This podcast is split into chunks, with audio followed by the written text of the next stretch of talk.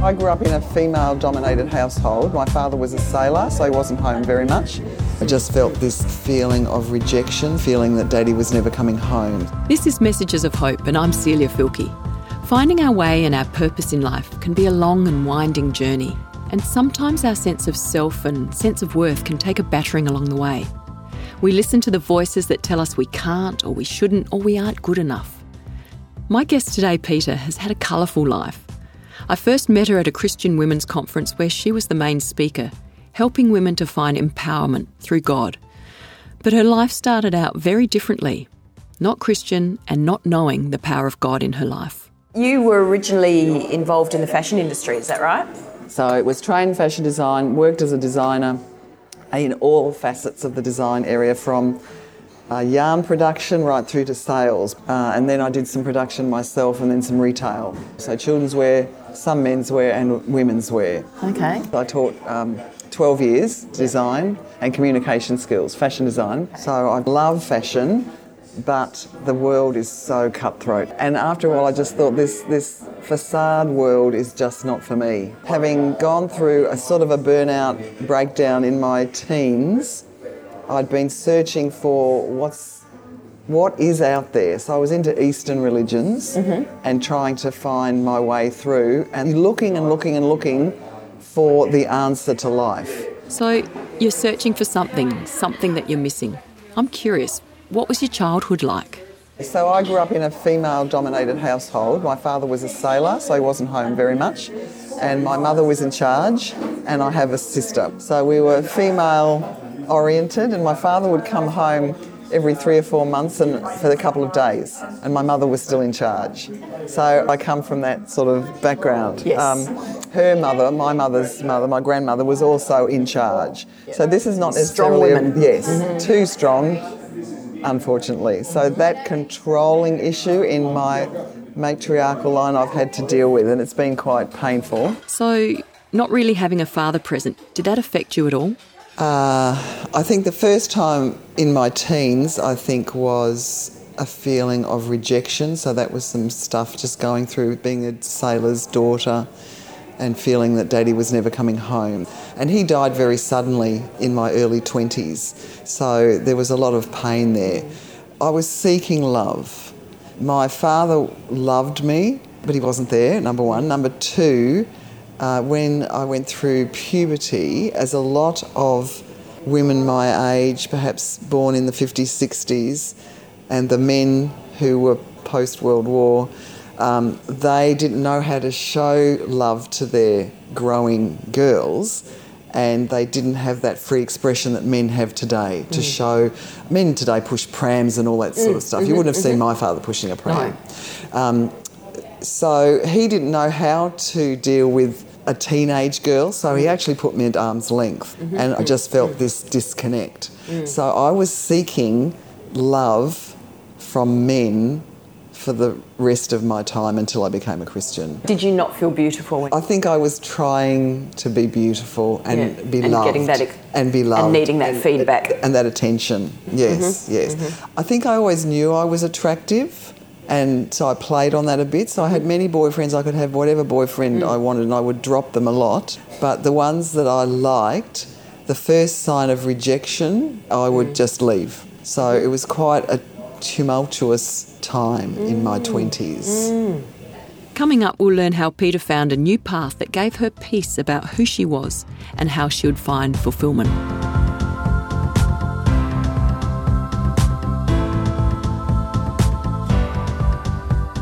I'm talking with Peta about how her experiences in her childhood and in the fashion world were shaping the path that would become her passion. Peta, you mentioned earlier that you'd become a Christian. How did that come about? I was on holiday in Queensland and a young man that I'd met in the hotel visited me when I came back to Melbourne and asked me to go to church. And so I just said, no. This guy, what sort of a date is a church visit? and he was so nice, and I thought, well, what's the harm? I can go to this church. So he took me to this big 1,000 strong church in Richmond. Yeah. And I could not believe what I saw there. And then there were young people with piercings and tattoos and coloured hair, and, and then there were older people. So there were the full gamut of age, seasons, and yet they all had this thing that I'd been looking for all my life. And what was that thing? They had connection, they had hope, they had faith, they had peace, they had love, they were radiant. How do you see that in a person? They weren't looking at me. I was conscious of everybody and how I looked, being from the rag trade, and nobody cared a hoot how I looked. They didn't necessarily not care for me, they were friendly, but they were involved in a worship time of just connecting. There was peace all over their faces. So, what was the moment that you just went, I've got to do something completely different? It was gradual. I think God knows that I take a while to take up what He's asking me to do. So I was teaching and it was getting stale, and the fashion industry, where it was more skin than fabric and fashion design here, what am I doing? So I was um, volunteering at church and then part time in fashion, and I was just pulled, pulled towards church. I was very passionate about evangelism, and I saw cell ministry as very powerful.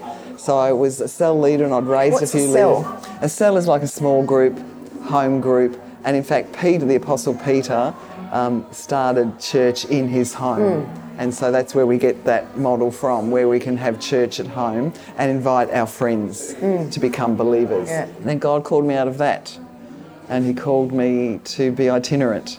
So, Okay, meaning, itinerant is when you wander around yeah, and you get booked by different churches or groups right. uh, and they have me come and speak.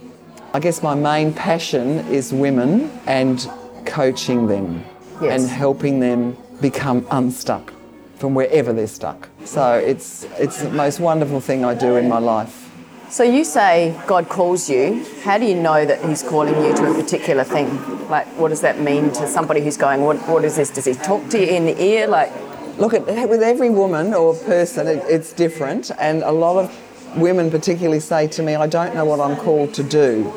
And I generally say, well, if, if you listen and if you get rid of some of the noise in your life and sit back and rest, you might be able to hear the voice of the Lord. God can speak to you through the Bible. God can speak to you through the messages on Sunday. God can speak to you through a person who you're talking with. And then it becomes um, confirmation in your spirit. I was talking to this 73 year old woman the other day, and I said, You love to speak. And she said, I do love to speak. And then she said, But I love to pray. And I said, You love to pray. And she said, I really want to help people. I said, and you really want to help people. So I said, that's what's in your hand. Hmm. So the calling is often in your hand. Hmm. For me, I love women. And I had been through stress and burnout. And I can write workshops. So that's what was in my hand when I started ministry. I started writing workshops for stressed women. Okay. So the calling was there, it was in my hand Yeah. through my pain, through my struggle. Yeah. People's struggle becomes their calling. Coming up, we'll look at some of the issues that we all struggle with, especially as women.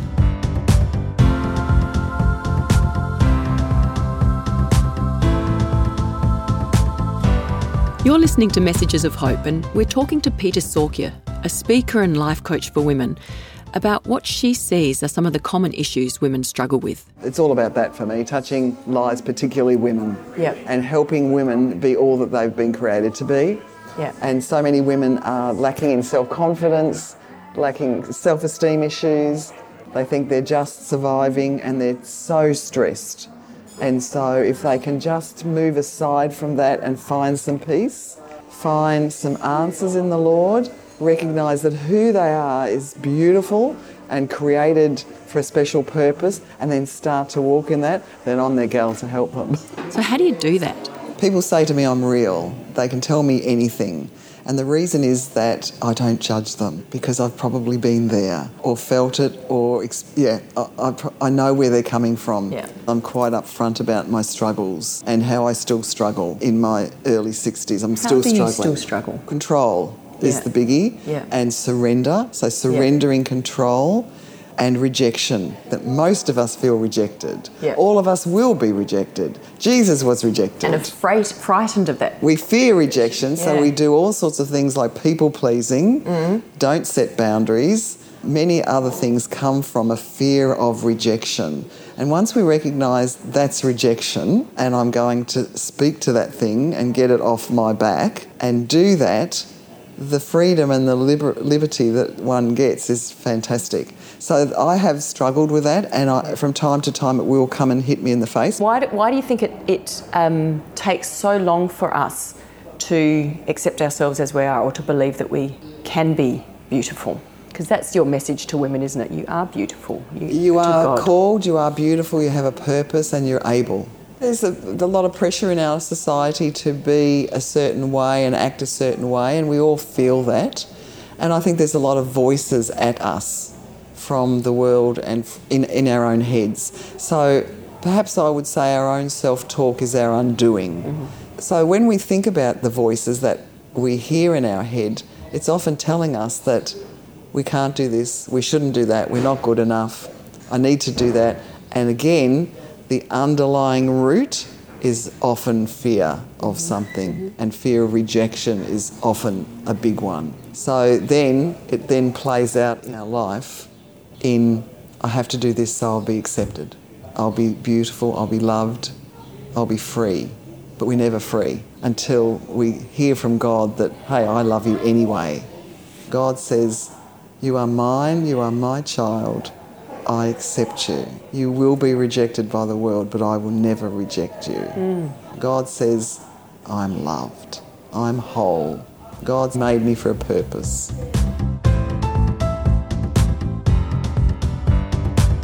You've been listening to Messages of Hope.